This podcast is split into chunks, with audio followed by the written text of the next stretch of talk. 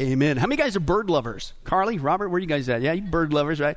Yeah, sometimes they're kind of freaky, though. Listen to this, right? There's this lady, she's walking down the street to work, right? And, of course, she's walking along. She sees this parrot there uh, in the pet store. And so she stops, obviously, to admire the bird, right? Bird's c- kind of cool. And, and so all of a sudden, the, the parrot, though, he pipes up, he looks at the lady and goes, "Hey, lady, you're ugly." Oh, man, this lady, she's furious, right? And so she storms past that store on her way to work. And, well, on the way home from work, she, she stops by again. She sees that same parrot in the window, and the parrot, he sees her, and he says, "Hey, lady, you're really ugly." Oh, man, she's fuming, man, big time. And so the next day uh, to work, she, she sees the same parrot again, and he does the same thing again. And so she's so furious, man, this time she goes into the store. She threatens to sue the store owner or have that bird killed. And so the store owner, he apologized profusely. He says, "Hey, that bird will never, ever, ever do it again." So sure enough, the next day, the lady walks past the store after work, and, and the parrot says to her, "Hey, lady." And she looks at it with this real mean scowl. And she goes, "Yes." And it, the bird simply says, "You know."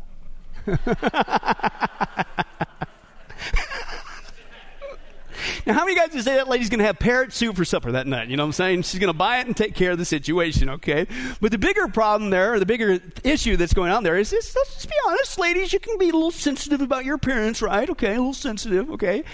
And uh, now, unfortunately, there are some people who should be sensitive about their appearance, but they're apparently not, okay? Can anybody guess who that might be? It's we, the church folks, when we're walking around acting like we got this practical amnesia thing. You talk about giving an ugly appearance to the world. What are we doing? We say we know who we are as the church, but half the time with our lips and our lives, what are we doing? We act like we, we don't even know who we are.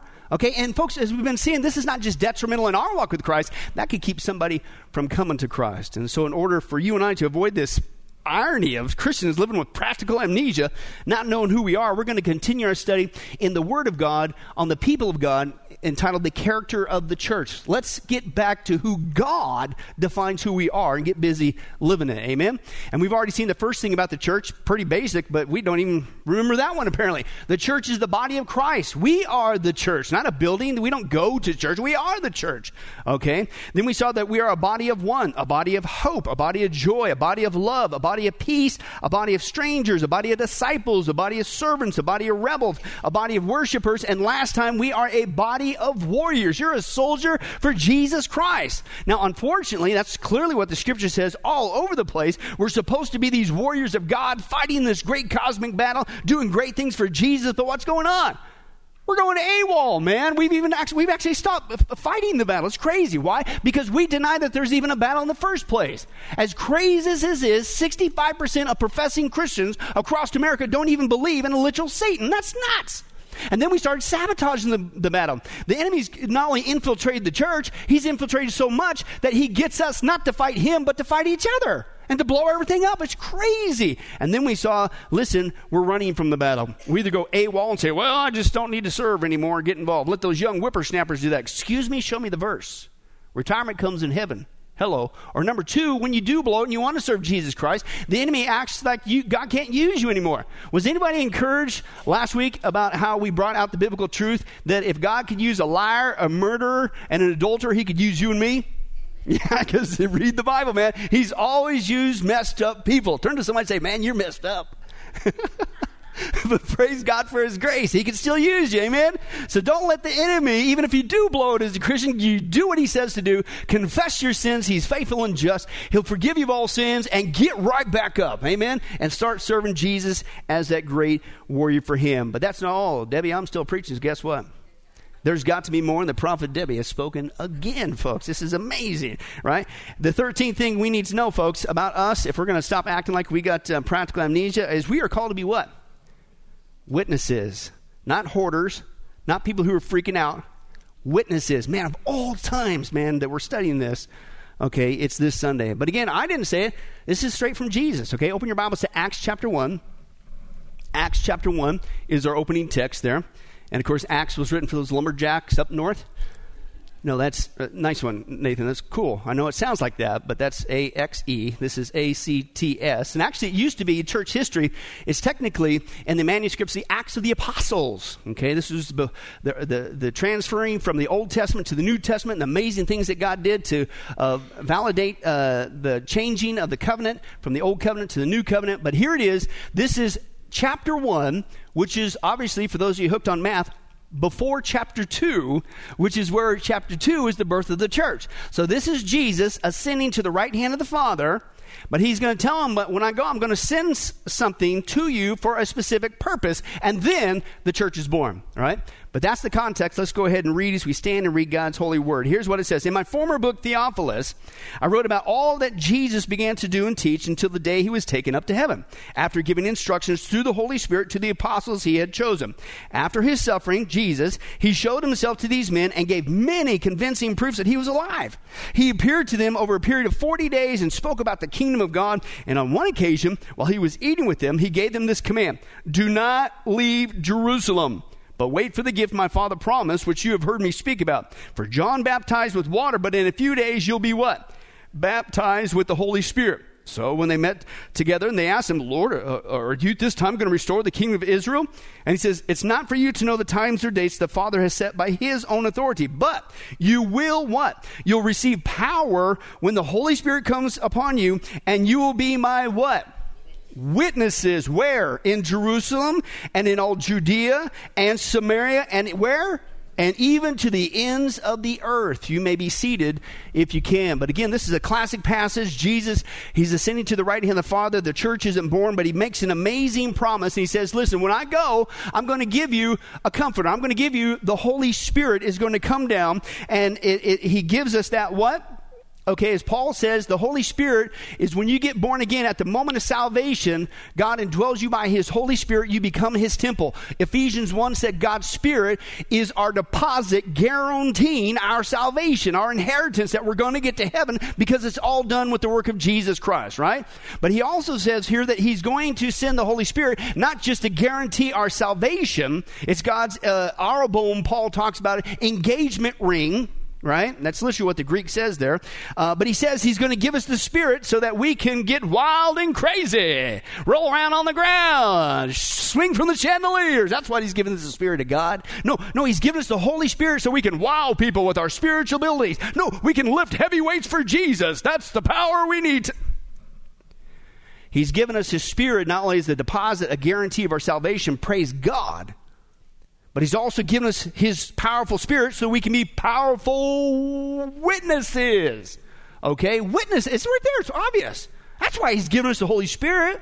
Right? And notice it wasn't just in the localized area. It was wherever you're at. Okay? All the way to the ends of the what? The earth. So we are witnesses locally to globally. Okay? Basically, here's the acid test. How do you know if you should witness to somebody? Right? You put your hand over their mouth. And if you feel air, you witness to that person. They're still breathing, for those of you wondering what that means. Okay, yeah, because it's everybody's to the ends of the earth, okay? Now, not only that, he not only says, that's why I'm giving you the Holy Spirit, another reason, and here's the parameter, it's all the way over the whole earth, okay, in case you're wondering. He says, number two, uh, three, he says, what did he say? He says, we might be powerful witnesses. No, no, no. He he said we need to think about being a powerful witness for Jesus one day, someday, if it works out with their schedule. No, no, no. We need to launch a specialized committee so that we can discover the feasibility of whether or not we should be powerful witnesses, or maybe we can hire somebody else to do it for us. That's what he meant. No, he says you will, individually, every born-again Christian, you will be his witnesses, even to the ends of the earth. So here's my point. Come on, that's that's basic. That's basic Christianity. We know the, the reason why we're still here. Right? Have you ever wondered why when you get saved, you don't immediately die and go to heaven? It's not just because that happens if you eat chicken. You know, that, that, that it is a possible danger. No, no, seriously. What, I mean, why, why are we still here? Why doesn't God, as soon as you get saved, bang, he takes us to heaven? Because he's got a mission for us while we're here. Now, some of us get more time. Some of us get less time. But you're going to die on time. One guy said, I'm going to make it the last thing I do, personally. Okay, but you're born on time, you're going to die on time. But the point is, wh- what are we supposed to be doing? We're, he leaves us here because we're to be witnesses. We're to share the gospel. I mean, that's common sense. I mean, that's just like, that's just, everybody knows that as a Christian, that the church is to be a body of witnesses, that, man, we are concerned about the lost. We're sharing the gospel to as many as we can, local to global. It doesn't mar- matter where we're at. And we're always praying, God, to open up the doors, bring somebody my way. I want to tell them about you. That's what we're doing, right? Man, I wish it was true. That ain't what's going on, folks. It doesn't look like we're willing witnesses declaring the gospel of God. I don't know about you, but it looks like we're disobedient Christians, actually like we're ashamed of God. I mean, the gospel means good news, not bad news. What are we doing here? Okay, why is it that we Christians who are supposed to be witnesses for Christ, for declaring the gospel to the lost, actually look like pff, we could give a rip about the lost? This is a major core of our identity. We're here to share the gospel. Well, I got a couple reasons why. And the first one is you'll notice really what people live for by their prayers. And you know one thing I've learned over in twenty-some years of ministry and pastoring several different churches now? We just flat out don't even pray for the lost. Now, that's crazy.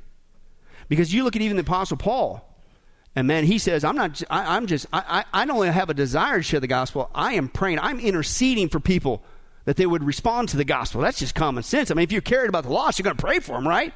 And that's what he says here, Romans ten, one through four. Dear brothers and sisters, the longing of my heart and, and my what? Prayer to God is that the Jewish people what? Might be saved.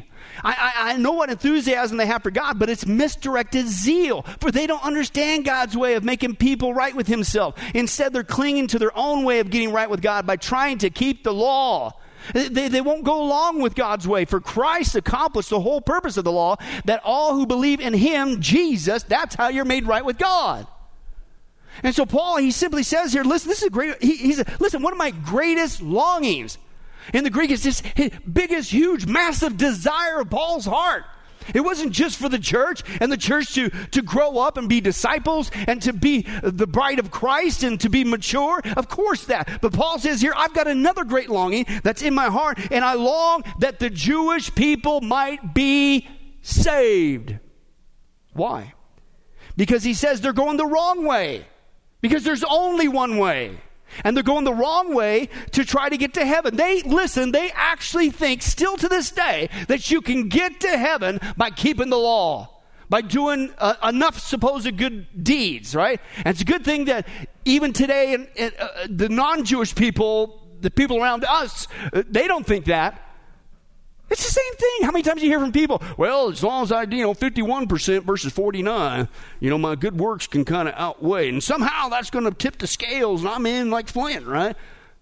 No, no, sometimes, you know, if I go to church services, that's going to save me. No, if I get dunked in water, that's going to save me. If I try to be a good American and not kick my dog too much, I'm going to heaven. No, you're not. You don't get saved by your works. The Jewish people got it wrong. Our world still gets it wrong. They think even trying to be religious instead of bowing a knee before Christ, that's how you get there. And Paul says, oh, man, I, they're getting it wrong. And, I, and he says, listen, I don't just want them to be saved. I'm not just thinking about them to be saved. I'm not just hoping that they're going to be saved. He says what? I am praying. I'm praying that God would open their hearts, that they would remove the scales and the hardness from their heart, that God, they would see that there's only one way. It's not by trying to earn your way to heaven because you can't. It's by accepting the cross of Christ. I'm praying for them. I'm interceding for them. So here's my point. That's what we're doing too, right? Because we got the same people all around us, our neighbors, our family members, our co-workers, everybody across our nation. Yeah, apparently, as we saw before the statistic, apparently you just say you're a Christian and somehow you are one. We need to intercede. We need to pray, but folks, that's not what we're doing. We're not praying to God on behalf of the lost. We're praying for anything and everything but the lost. Man, this is nuts. We're praying for healing. We pray for health. We pray for jobs. We pray for wealth. We pray for toilet paper. I even went on Amazon and it said those three scary words. Out of stock. Give us toilet paper. Are you kidding me? What, what do we, what do we, we pray for anything and everything but the lost. Now, again, hey, God says, don't be anxious about anything if you do have a need, okay? Which, by the way, I don't know what you've been eating, but nobody needs four thousand rolls of toilet paper. Okay, so if you got a need of some practical, pray. So he says you present your request to God, enjoy his peace. Don't be anxious, don't worry about your life. So I'm not saying you can't pray about practical things. Of course you can. But folks, not at the expense of, listen, never interceding and praying for the lost. You're off target, man. Because Jesus left us here to be a witness. And we don't just think that they be saved or let somebody else do the witnessing to get them saved. We need to intercede. Oh, God, please open their eyes. I will say this. I'm not into legalism, but Christian, come on, this is at the core of who we are as Christians. If you're not every day praying for somebody, interceding, God, please open their heart, open their eyes, something's wrong. Is there even anybody you're praying specifically by name to come to Christ every day? There should be a ton of people. But you take a look at what we're doing, folks. For some goofball reason, we pray for anything and everything but the lost. Let me give you some common, common prayer requests habitually in churches today, okay? Here, here's, here's the it is. Hey, I mean, if we pray for somebody to be healed of cancer, man, that comes up all the time, doesn't it? But stop and think about it. That's not bad. We should do that. But if they still don't know Christ as their Savior, what, what good is that ultimately? You could be healed of cancer, but if you don't know Jesus, you're still doomed. So how come we don't ever tack that on? Right? Think about it. If we pray for our kids to do well in school, but they don't know the Savior, what good is that? Ultimately, if we pray for that our loved ones find a good job, but they just don't have a relationship with God, what good is that?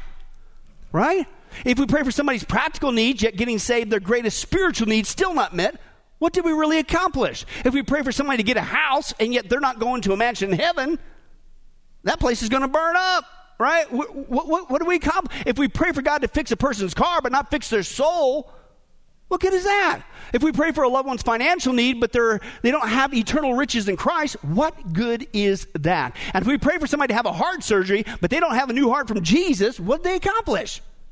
I mean, think about it, folks. If we pray for somebody in a depressing situation but they still don't know the joy of salvation, what did we accomplish? And if we pray for somebody to have traveling mercies, that's a popular one, but these people are still traveling on their way straight to hell. Come on. We're missing the boat. Yeah, pray for that, but come on. Where's the interceding for the lost? Folks, the point is this, man. If, we, if, we, if we've actually stopped praying for the lost, that, that's a heart revealer. Do you even know why we're still here? It's not to store up toilet paper. It's not to store up even treasures here on earth, but treasures in heaven. You can't take nothing with you. Naked we came in, naked you get out, except you can have the privilege of leading souls to Christ and laying crowns at his feet. That's it. Everything else will burn. And so surely that is what we're praying. I hope so. If we stop praying for the lost who still don't know Christ, come on, man. How can you really call yourself a witness for Christ? You can't even pray.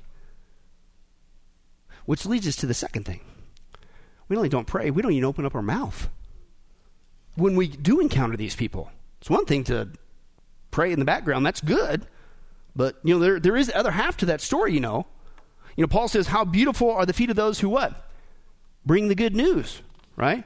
So we all know that, okay, at least I, you're praying, that's good, okay, but it's not an either-or situation. You got to open your mouth. Uh, last time I checked, in years of ministry, and certainly in the Bible, which is more importantly, uh, the way that people get saved is you don't just stare them to Jesus. No. You, you just, you, you act really nice, and somehow through spiritual observation, they will know everything about the gospel and their need of Jesus. No, you got to open your mouth. You're going to say something. Folks, we ain't even doing that. And that's sad. That's really sad, okay? But here's what Paul says. Again, let's go back to Romans. Romans chapter one. Man, he's he's willing to speak up on behalf of anybody, right? Here's what he says. I am obligated both to Greeks and non-Greeks. Okay, how many guys are Greek? Raise your hand. Praise God, none of you. Okay, how many guys are non-Greek? Raise your hand. Now, those of you who didn't raise your hand, I don't know if you're aliens from another planet or mannequins. I don't know. Maybe that's our way of making us feel better that there's only three people here today and we're loading up the pews. No, hopefully there's more than that, at least five. But uh, no. But the, the Greeks, non-Greeks, what's he saying? Everybody, right? That's the point. Greeks, non-Greeks, okay, both to the wise and the foolish. I won't ask you to do hands on that. We'll have a church split. Uh, that's why he says, I'm eager to preach uh, the gospel to also you who are in Rome. He says, why? Because I'm not ashamed of the gospel. What's the word gospel mean? Evangelion. In the Greek, it means good news, right? You, you know where that word comes from? It's actually a, a, a word that the Romans would use. Like typically when uh, the Roman generals would win a major victory, They they would come into town, they'd have this parade, right, and it, it, with all the spoils, right, and then they would do something nice to celebrate for the people. Like they would say, we are going to, listen, we are going to cease all taxes for a whole year. And everybody says, What are you trying to judge me? What are you trying to ruin my day? What are you trying to do, scare me? Who do you think you are? I'm fine. Just leave me alone. No, are you kidding me? That's euangelion. That's good news. That's the word that's used with the gospel. That when we share the gospel, there's nothing to be ashamed about. We got something better than a year off from Texas. You could be saved forevermore from hell, forever. You can go to heaven. Woo-hoo! I'm not ashamed of the good news of Christ. Do you see what's going on here? Right? And that's what he says. He says, because it's the power of God for salvation to how many? Everyone, man, who believes, no matter what you've done, where you've been, first for the Jew, then for the Gentile. I don't care what you've done. There is no sin bigger than the cross of Christ. It's good news. And he's saved forevermore. He'll forgive you of everything. He'll rescue you from hell. He'll give you heaven on top. It's good news. So that's what Paul was saying. He says, man, he says, one of the, another great longings of his life was not just praying for the lost. It's what? What did he say there? I'm eager to sh- sh- share the gospel. And again, Paul did that by staring viciously at people. No, he taped, as we saw last week, gospel tracts to his eyelids. So every time he blinked, they did the work for him. No, when you share the gospel, what did Paul do? That's the code word for mouth. Moving, he, he said something. Come on. He didn't just pray for the lost. He shared with the lost. He opened his mouth. He told them about the claims of Christ. He told them about the wages of sin is death, that unless you get right with God through the one and only way, through Jesus Christ, you're doomed. But praise God, he's willing to save you. And that when you come to Christ, there is nothing, neither height nor depth, nor length nor breadth, nor angels nor demons. Nothing in life could separate you from the love of God. He opened his mouth. So surely that's what we're doing. Well, first of all, I don't know where Shirley is, but she needs to stop calling me that. But what? Are you kidding me, folks? This is crazy. It's not only that we're not praying for the lost. Man, we don't even share with the lost. And yet Paul says specifically there in that passage, I'm not ashamed of the gospel. Folks, are we ashamed of the gospel? I mean, the word says good news. Now, I know we say that, and I know that's the right answer. But I listen to some verbiage from Christians. You know, they, oh, yeah, I probably should, you know, share the gospel more. Right? And of course, you got to talk like that when you feel guilty. And uh, like a surfer dude or something, apparently. But no, no, you heard the comments, right? You heard the, well, well, well, what if they, what if they reject me? No, no, no. What if they think I'm, you know, kind of weird, you know, like a religious wacko? Or no, no. What, what if they think that I'm judging them? Or, or what if they get mad at me? They don't want to be my friend anymore. I'd rather have you love me enough as a friend and tell me how to escape from hell than shut your mouth and shake my hand all the way there. If you love me, you're going to love me enough to at least at least give me an opportunity to escape hell and go to heaven. But every one of those statements, what is it implying? And I'm talking from the Christian. You're implying that what we have to share is not the good news, it's the bad news. Right? It's not the gospel. It's it's horrible. It's like, ugh. Why, why would God make me do this? This is... I mean, telling people how to escape from hell and go to heaven. Oh, God, oh, please, not me. Are you ashamed? Nobody has better news than us. And it's a privilege. We're the newspaper boy, the newspaper girl. We, we can't do the saving, but we got to deliver it. Now, I, I wish I had a button when, when I deliver it, I can make him be saved. But Paul clearly says, listen, that's out of your hands. You just share the good news. You deliver the newspaper. Right? We get to plant, we get to water, but who gives the increase? Only God. So we're not hung up if they don't get saved right away, but we, we're actively sh- praying, we're actively sharing. And you know what, folks? To be honest with you, I think most of the times Christians, instead of just understanding what's there to be ashamed of, think about it. What is there? The enemy's got it so twisted in our brains. What is there to be ashamed of telling somebody how to get to heaven, no matter what you've done, no matter your background, no matter how many sins you've done? I don't care what it is. Jesus is willing to forgive you and to take you to heaven. What's so rotten about that? And yet, I think typically the only way we finally get around to sharing the gospel is we got to be scared into it. Like this guy. Remember this video? Let's take a look.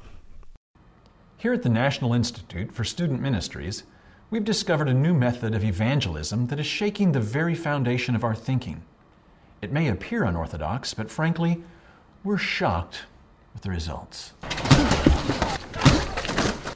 We're amazed at this revolutionary idea, especially designed to boost student evangelism.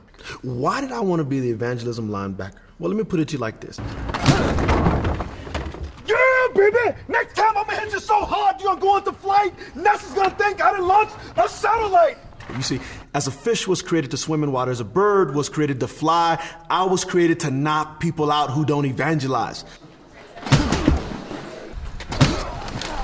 The evangelism linebacker deals directly with a variety of students' fears associated with sharing their faith.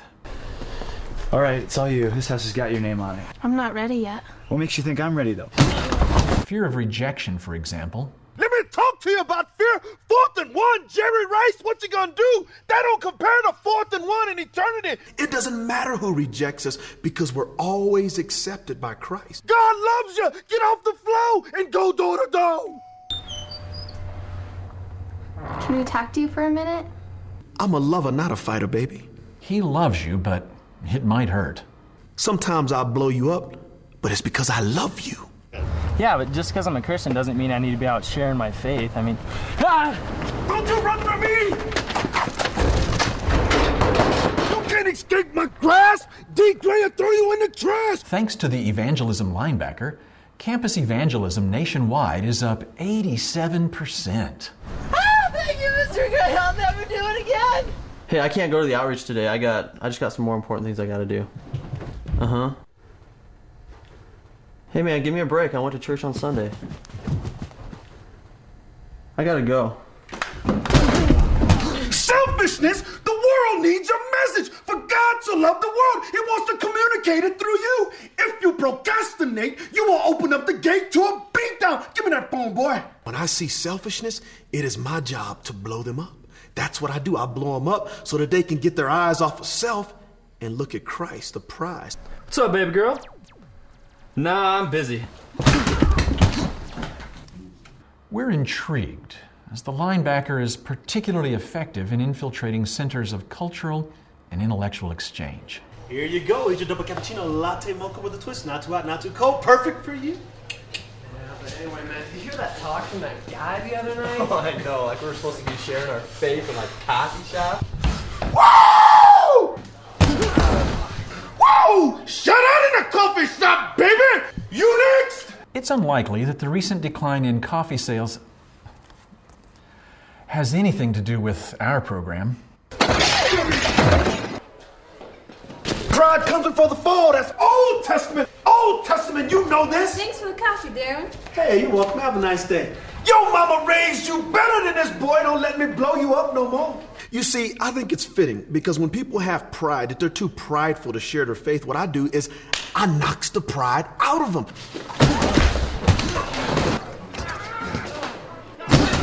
What I would like to communicate to my brothers and sisters is this. When you least expect, around the corner, perhaps even under your bed, I can be in a phone wire. I can be everywhere. And just know that I'm always watching, ready to lay the boom on you, baby. Booyah! Ouch. Are you ready for game day? Man, that video would be funny if it weren't what? So true, okay? And, and think about it, folks. I mean, if there really was, let's just... just play with along. If there really was an evangelism linebacker today, what would he do f- to you? Not what you plan to do moving forward, Lord willing. Based on your current track record, would he give you a high five or would he blow you up? Booyah! What would you do?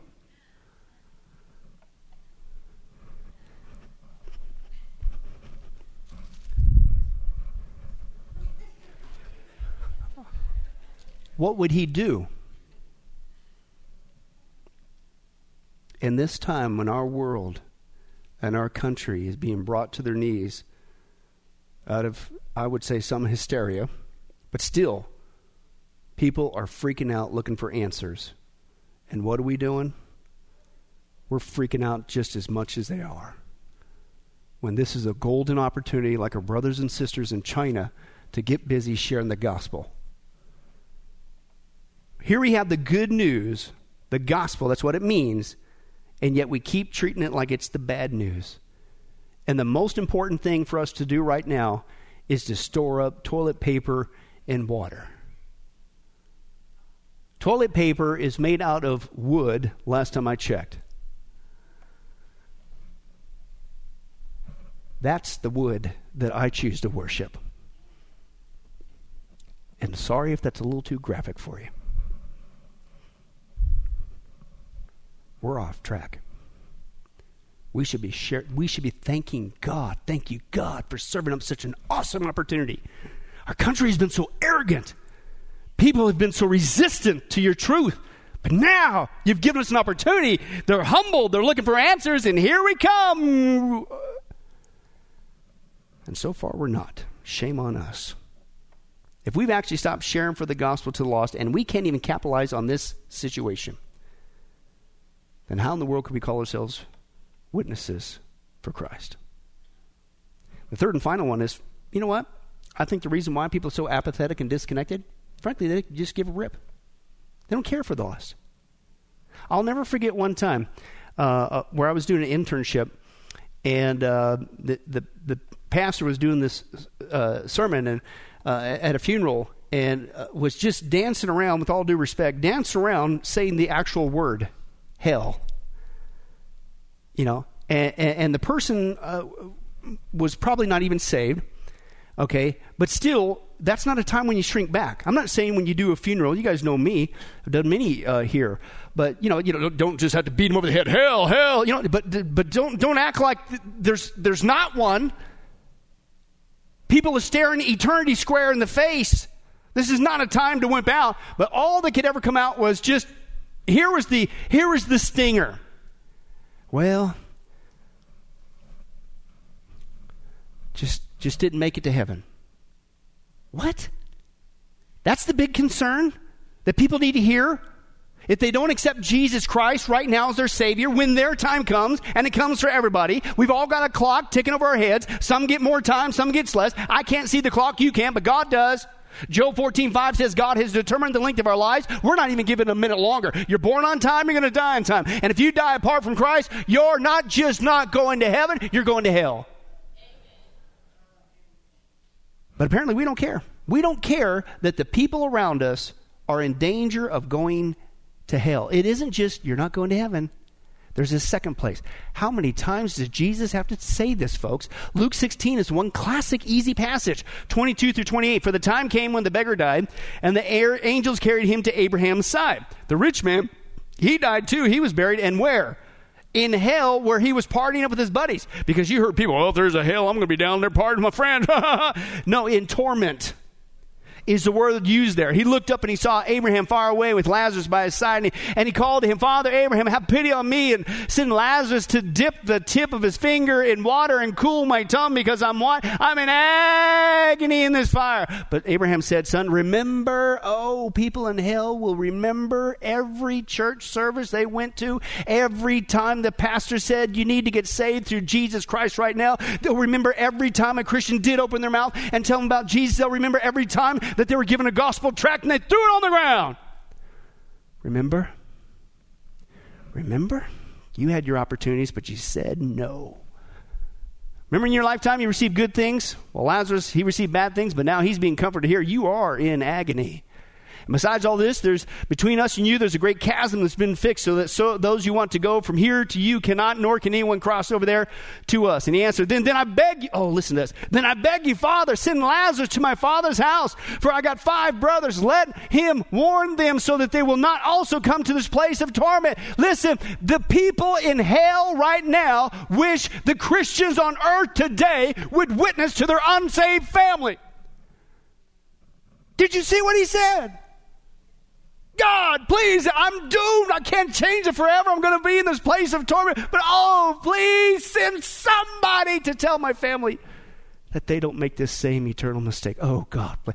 People in hell wish people on earth would witness. And yet what are people on earth, and I'm talking Christians, what's their attitude about witnessing? Yeah. That's what we pay the preacher to do. No, no, no. We're going to we're going to have this uh, once a year program. Uh, we're going to have an evangelist come in, and then he'll do all the work. No, no, no, no, no. We're, we're going to launch a committee. For God so loved the world that he did not send a committee. What he did is he, every born-again Christian, he sent them with the power of the Holy Spirit. He says, don't even worry about what words. I'll give you the words to say. He'll take care of it. You just got to open up your mouth. Every Christian is a witness. But that's not what we're doing.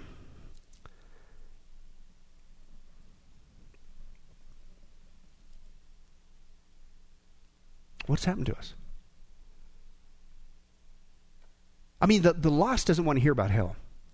I think we could agree on that, right? We say after we got saved, oh God, thank you for saving me from hell. But then from that day forward, apparently we act like hell doesn't exist. What's going on? Jesus talked more about hell than he ever did about heaven. Do the study. Why? Because Jesus is love. Because Jesus came and died on the cross, not to save us from a mediocre life or a low self-esteem or a poor economic existence. He came to save us from hell. And, and that's why he told people, because hell is real, and he loves you enough to not only tell you, but provide the way out. So surely that's what we're doing. Are you kidding me? We, we don't even want to exist. Act like it exists, like it's even a part of our life. And yet, folks, listen to this. I don't have time to go into a whole giant scriptural study, but let's remind ourselves of that place. One guy, he bases it scripturally. He describes it like this. He says, listen, this is from D R Baker. He says, for a moment, let us try to imagine what it would be like to die and end up in hell. He said, try to imagine that for every single moment throughout all of eternity, time without end, every inch of your body will be in absolute pain. It will be like having scalding, boiling water poured over your body every single second. And you say to yourself, surely the pain will subside, but it never comes. Your body will have an eternity without rest or without relief. It's writhing in pain. You scream in horror. You feel your feet and hands blister. Your hair catches on fire. You gnaw at your tongue. You, you try desperately to relieve the torment. Your throat becomes raw from all your screaming. You gasp for air, and the burning brimstone flows into your mouth. You're on fire inside and out. You're in this permanent dwelling place of total torment, and you burn with such pain, it's almost like your eyes are melting their sockets. And then through the smoke and the flame, you finally focus on the worms. They're totally engulfing your body. They're crawling all over you. Realize in horror they're feasting on you. You can feel them crawling in and out, but you're not consumed. And then the horrid smell, the blazing sulfur, the sickening odor of burning hair and scorching flesh in your nose, the nausea, it overwhelms you. The roar of the flames, the piercing screams of the damned, they tear at your eardrum. Oh, just for a moment of silence, but it never comes, and you can't run away this time. And then you remember. And your thoughts return to the time when you were in a Bible-believing, preaching church, and you could still remember the time when the preacher was talking about this hopeless place of darkness and pain, but you didn't want to listen. And so now for all eternity, you're going to scream those words again and again, over and over, but they're not heard. This is not fantasy. This is not imagination. This is your reality. Your reality was rejecting Jesus Christ.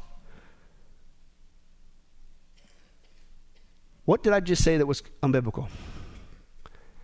Nothing. It's all based on biblical description of a place that Jesus loved people enough to say, you know what?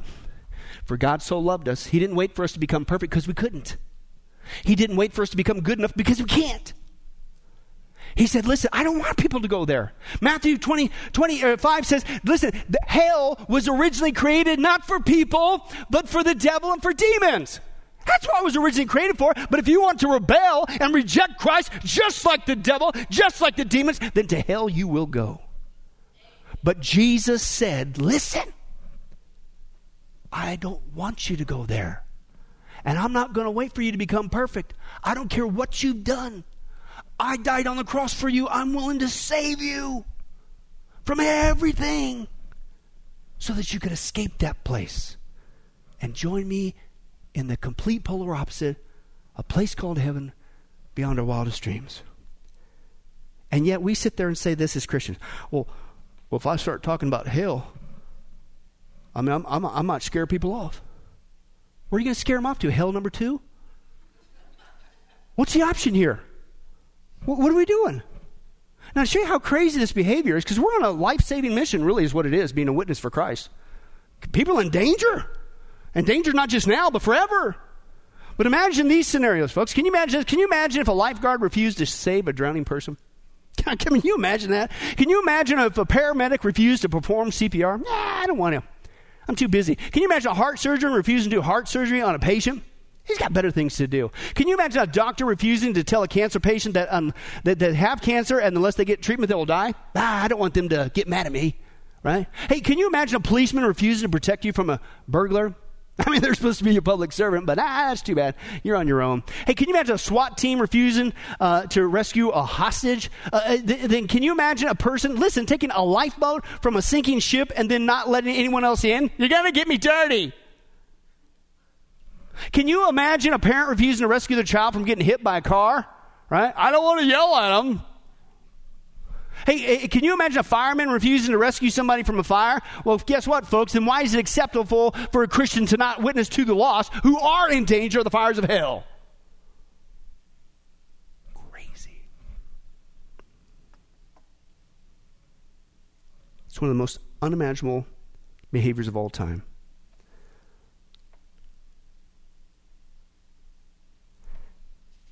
Listen to this stat. Of professing Christians, I'll use that word heavily because it really concerns me. Professing Christians across the United States. You know what the stats are? ninety-five percent. Not nine, not five. Not fifty-five.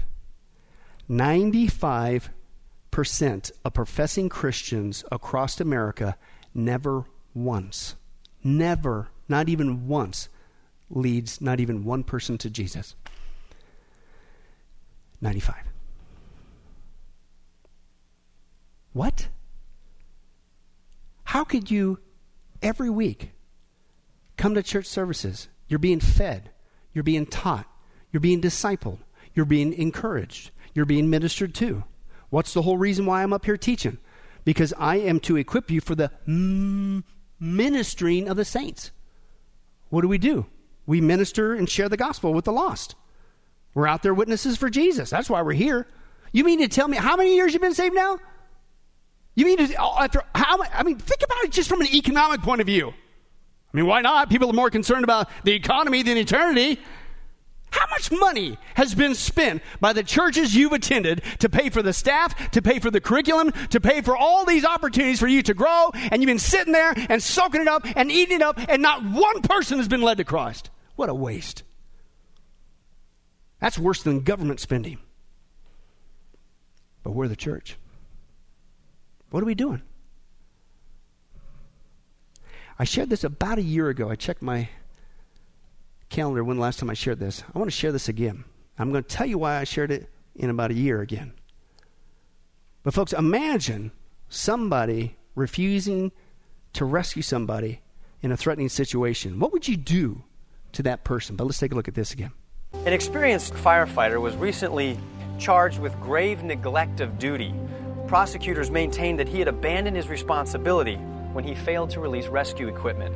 This resulted in the needless and tragic deaths of a family of five. Eyewitnesses were sickened when they discovered that the reason the firefighter remained locked in the emergency vehicle was simply because he was testing a new high-tech C D player, which he maintained he had bought as a gift for the fire chief. The fire chief immediately distanced himself from the defendant, and he dishonorably discharged him from the department. In a prepared statement, the chief said, quote, "There are no words to describe such a betrayal of those he was sworn to protect." The lead prosecuting attorney argued that for more than three minutes after arriving on the scene, the firefighter wore earphones and listened to a C D while a family of five was screaming to be rescued from the sixth floor of a burning building. Horrified onlookers related that as flames licked her clothing, a mother cried out in terror and fell to her death while still clutching an infant in her arms. Other witnesses said that the father was clutching two terrified children as he was engulfed by the massive flames. This terrifying drama took place in full view of the firefighter as he remained seated in the vehicle listening to the C D. The defense pleaded no contest, but added that the defendant went to great personal sacrifice to purchase the expensive gift for the chief and hoped that the judge would take that into consideration as he passed sentence. What do you think is a fitting punishment for this serious crime? Two years in prison? twenty years, a life sentence, capital punishment. You be the judge. Yeah, let's, let's be the judge. What would you do? Say you were serving in that courtroom, in that situation. How would you rule? What would be fit, fitting punishment for that guy? I mean, what sentence would you give that guy sitting in his truck listening to C Ds while people were burning alive? You know where I'm going with this. How is that man's behavior any different than Christians? ninety-five percent of the professing church who day after day after day refuse to tell their family, their coworkers, their friends, their neighbors about the flames of hell. It's the good news, not the bad news. And guess what? They not only refuse to tell them what they're doing. They are sitting in their house, listening to their C D players. They're watching Netflix, watching the news, worried about, hey, can I get some toilet paper? Instead of telling people, hey, through Jesus Christ, you cannot just go to heaven. You can escape from going to hell. What's wrong with us? I think we're trying to ignore the obvious. Listen to the churches as we close. In our country, when Christians first got here, have you ever actually read the Mayflower Compact? Have you ever done any research on the Puritans and the Pilgrims when they first came here? You know why they came here? It wasn't just for economic purposes. They came here to proclaim the gospel of Jesus Christ. And when they bur- built church facilities, listen to this. When the first church buildings were built in America, the listen, the graveyard was not only built within the churchyard, but the church building themselves had clear windows instead of stained glass. I pastored on the East Coast for five years. That's still there. It, it, it's kind of creepy, right? You go there and it's like, man, you guys are inside of a cemetery. No, they built it that way on purpose. Listen why. Because they wanted the pastor to see the graveyard while he preached, so that he would be reminded of the urgency of the message he preached every time to the congregation. And every time he looked out the window, he was constantly reminded that everybody who sat in the pews right before him, including himself, as he spoke God's word, those people would eventually fill the cemetery out the window, and they would all be standing before God. You see, back then, the first and foremost priority of the church in America was to bring men and women and children into a right relationship with our Lord Jesus Christ. But now, our sanctuaries are built with windows you cannot see through, and a cemetery is nowhere to be found. And because of that, we have not only forgotten what life's all about, we no longer see the real work that needs to be done. And that is sharing the gospel of Jesus Christ. Not freaking out and storing up toilet paper. Man, this should be a... We should, every week this place should be flooded with, with new people coming to Christ. Because they are freaking out. They don't have the hope of Christ, but we do. And they should see us still with the joy of God. Confidence in God, hope in God. And they're going, hey, I, I can't even get that from toilet paper. Where'd you get it? Can I have it? And we lead them to Jesus. This should be the most amazing time for us, and we're missing the boat out there across America. My prayer as your pastor is that we don't miss it here at sunrise. There's churches all across Las Vegas right now that are freaking out. Man, I hope not us. Yes, use common sense.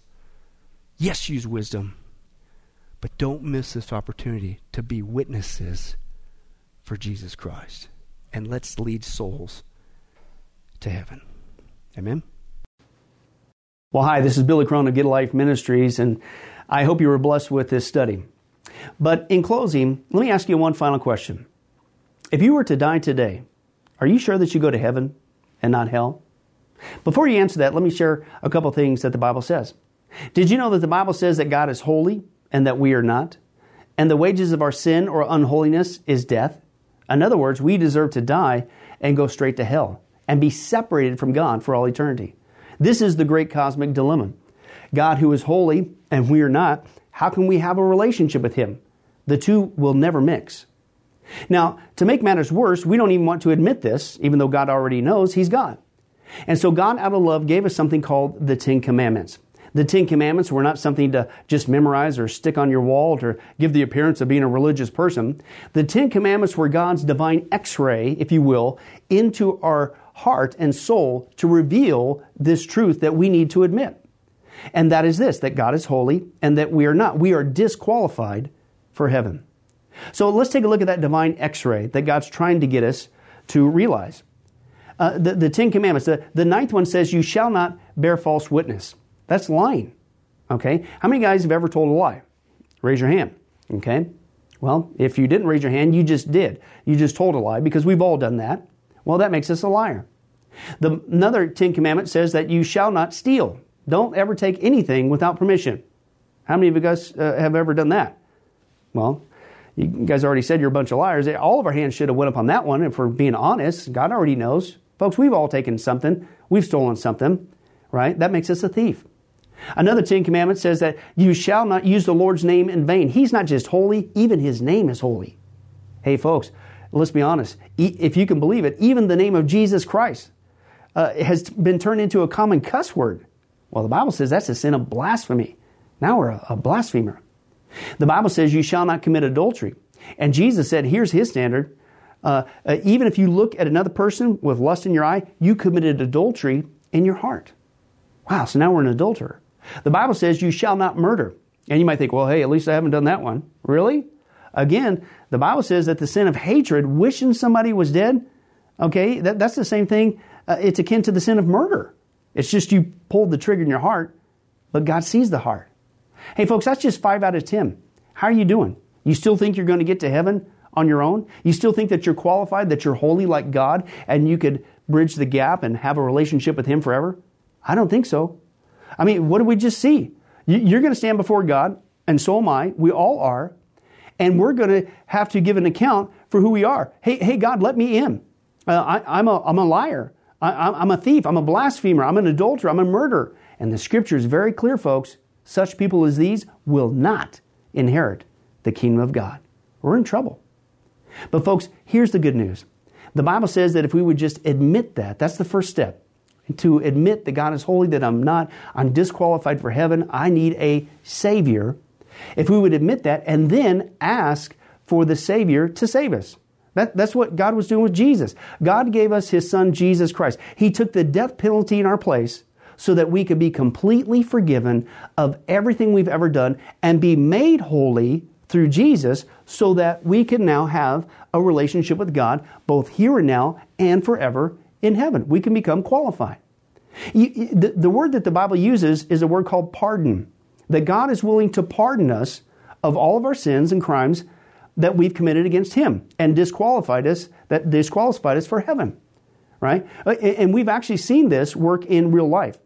Uh, for instance, uh, there's been people who have committed crimes, gone to court, the gavel's been passed, the judge has said, hey, listen, we all know you're guilty, uh, you even admit you're guilty, and uh, for your crimes, you're going to not just jail, you're going to uh, await in jail to go to the death penalty. And did you know that there actually is a way that somebody could get off of death row? It's called a pardon. The one in the authority, the governor, can grant what's called a pardon for that person's crimes, and they literally can go free. Not because of something they did, because the deeds are already done, you can't undo it. Not because of they tried to clean up their act while they were stuck in the jail cell, because that doesn't change anything. But simply out of mercy, the person who has the authority can give them a pardon and they can go free. And did you know it's actually on historical record that there have been people who have been granted a pardon from the death penalty and they've refused to take it. And so even though the offer was there to be set free, they themselves still had to go to the death penalty. Folks, in a nutshell, that's what God's doing every single day with all of us this side of heaven. While you still have breath, you still have an opportunity to receive God's pardon. He's willing to forgive you of all your sins if you would just receive His pardon through Jesus Christ. Again, that's what He was doing on the cross. The cross was the death penalty of the day. But since we weren't there, and since we can't earn it, it's a gift from God, you have to receive that by faith. Reach out even today from your own spiritual jail cell, if you will, and say yes to Jesus and God's pardon so that you could be set free and go to heaven.